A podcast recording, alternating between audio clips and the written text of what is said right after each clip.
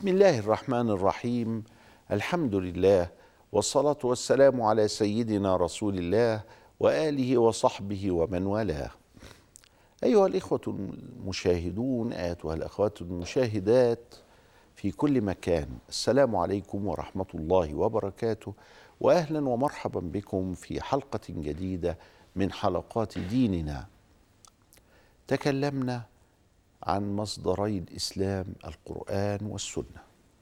ونحن لا نزال نبحر مع القرآن الكريم. نريده كما أراده الله سبحانه وتعالى أن يكون كتاب هداية. ولا يمكن أن يكون كذلك إلا للمتقين. كيف ندخل إلى الكتاب نستهديه ونطلب هدايته؟ يجب علينا أن نتدبره.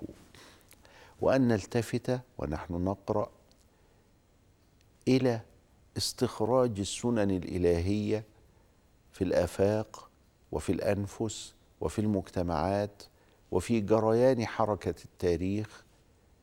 هذه السنن الإلهية التي بنى الله عليها الكون وخلقنا فمن سار في ركابها فهو المهتدي ومن عاندها فإنما يكون قد سار ضد التيار فإنا لله وإنا إليه راجعون. وثانيا لا بد علينا أن نبحث وأن نفتش وأن نتأمل وأن نتدبر وأن نقف عند كل كلمة وكل آية وأن نعمل الفكر حتى نستخرج المبادئ العامة التي ننطلق منها في كافة العلوم وفي سائر الأحوال. هذه المبادئ العامة أسس لها واستخرج أكثر من ثلاثين مبدأ عام يصلح في علوم الإنسان وفي علوم الاجتماع وفي الحياة وفي القضاء وفي غير ذلك من شأن الإنسان. كذلك تكلمنا على أن القرآن هو جملة واحدة. وتكلمنا على أنه كله محكم وليس فيه متشابه وإنما التشابه الذي فيه هو مشابهته للكتب السابقة العهد القديم العهد الجديد باعتبار أن القرآن هو العهد الأخير كما أراده الله سبحانه وتعالى. وكذلك تكلمنا عن أنه لا نسخ فيه وأنه كله يؤخذ منه الهداية في كل حرف وفي كل سكنة منه. تكلمنا أيضا عن أنه يشتمل على حقائق بعضها حقائق إلهية وبعضها حقائق كونية خلقها الله سبحانه وتعالى في هذا الكون. وتكلمنا كذلك عن أنه يشتمل على أحكام. واليوم نتكلم على أنه يشتمل على منظومة أخلاقية قيمية. وإذا تأملنا القرآن ووقفنا عند كل كلمة فيه فإننا نرى أن الله سبحانه وتعالى قد وصف نفسه بصفات عديدة. حتى زال عند عقل المسلم كل جهالة وكل غموض حول قضية الإله. منع الله سبحانه وتعالى احدا أن ان أن ينظر إليه يعني أو أن لا تدركه الأبصار وهو يدرك الأبصار. ثم إنه مخالف لكل ما يرد في ذهن الإنسان ليس كمثله شيء وهو السميع البصير. ولذلك فالله سبحانه وتعالى واحد أحد فرد صمد لم يلد ولم يولد ولم يكن له كفوا أحد. والرب رب والعبد عبد وهناك فارق بين المخلوق والخالق. هذا هو الذي درج عليه المسلمون وكل ذلك نتج من صفات الله في القرآن الكريم. وصفات الله في القرآن الكريم أكثر من مئة وخمسين صفة. وصف نفسه بأنه رحمن وبأنه رحيم وبأنه حي وبأنه قيوم وبأنه ملك وبأنه قدوس وبأنه سلام وبأنه مؤمن وبأنه مهيمن وبأنه عزيز وبأنه جبار وبأنه منتقم وبأنه عفو غفور ووصف نفسه بصفات كثيرة. لو عددنا هذه الصفات في القرآن الكريم لنجدها أنها نحو مئة وخمسين صفة.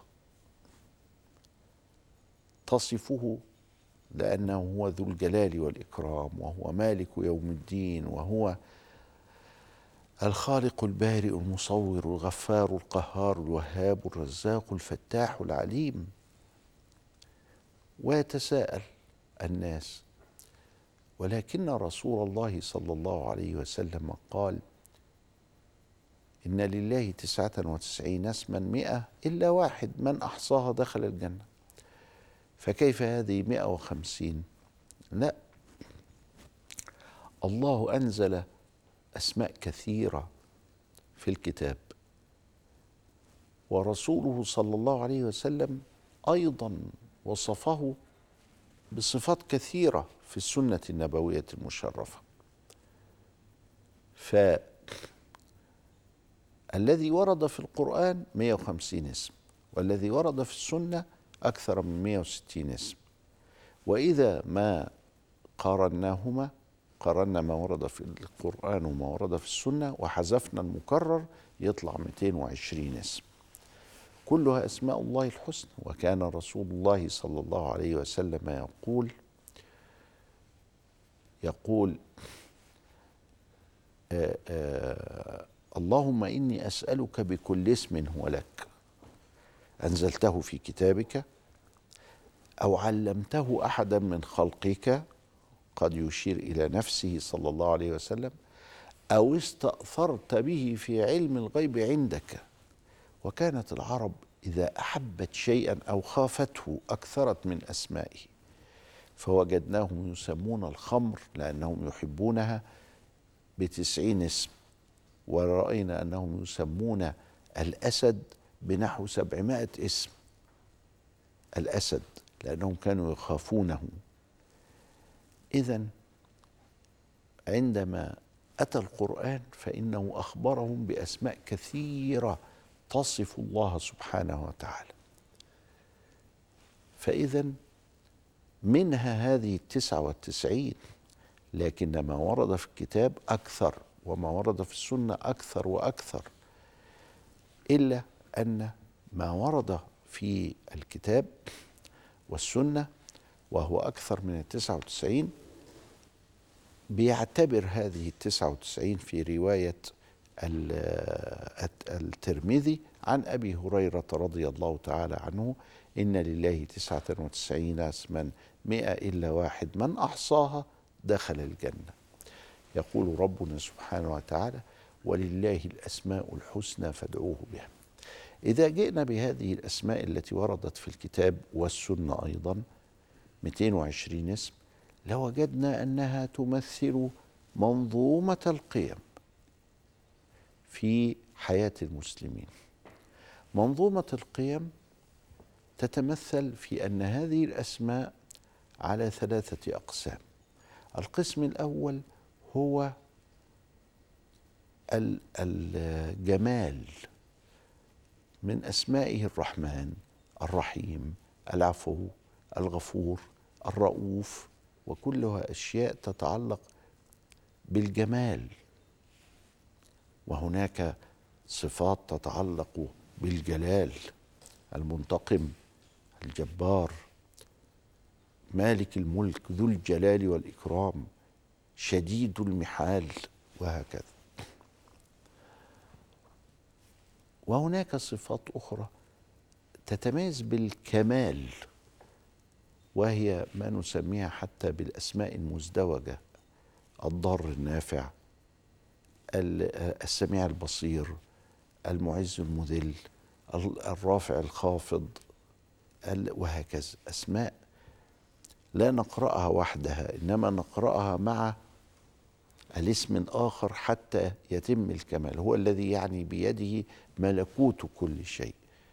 وهو السميع البصير وهو المعز المذل وهو المحيي المميت وهو النافع الضار. يعني كل شيء في هذا الكون إنما يتم باسمه. هذه منظومة لل لل لل للقيم الجمال والجلال والكمال. ثلاثة أشياء جمال وكمال وجلال. فما الذي علي أن أفعله كمكلف؟ علي أن أتمسك بتخلق الجمال. أمرني ربي أن أكون رحيما ورؤوفا وغفورا وعفوا. ألا تحبون أن يغفر الله لكم؟ النبي عليه السلام وهو بيعلمهم هذا المعنى. تحاسبون الناس وتقفون على كل شاردة وواردة. ألا تحبون أن يتجاوز الله عنكم؟ فتجاوزوا عن عباده يتجاوز الله يوم القيامة عنكم. أسماء بنيت عليها قيم التخلق. وأيضا هذه التي للجلال لا أتخلق بها فلا أكون منتقما ولا آه، شديد المحال ولا هذا أمر لصاحب الكون فقط. وإن الكبر ردائي ومن نازعني ردائي أخذته ولا أبالي. ففي أشياء خاصة بالله سبحانه وتعالى منها الكبرياء. لأنه صاحب الكون لأنه هو صاحب النعمة لأنه سبحانه وتعالى يستحق كل إجلال وكل احترام وكل تقديس وكل عبادة وكل تفريد وتوحيد له سبحانه وتعالى. فنحن لا بقاء لنا أصلا في هذا الوجود إلا به وبأمره وبإمداده الذي يمدنا به. منظومة للقيم. هذه المنظومة ينبغي علينا أن نعيش فيها منظومة القيم. الجمال والجلال التخلق والتعلق. أنا أتعلق بهذه الصفات ولا أتخلق بها. ويبقى القسم الثالث وهو الكمال. والكمال عندنا يعني التصدق التصديق أني أصدق به. فإذا أتعلق بالجلال وأتخلق بالجمال وأصدق الكمال. اصدق هذه الصفات مع ربي سبحانه وتعالى وده بيؤثر تأثير قوي وبين مع الإيمان باليوم الآخر في سلوك الإنسان. سلوك الإنسان ينبغي أن يندرج تحت هذه المنظومة القيمية التي وضح الله فيها شأنه وما ينبغي علينا أن نقوم به في هذه الحياة الدنيا من خلال صفاته الحسنى العلى. إلى لقاء آخر أستودعكم الله والسلام عليكم ورحمة الله وبركاته.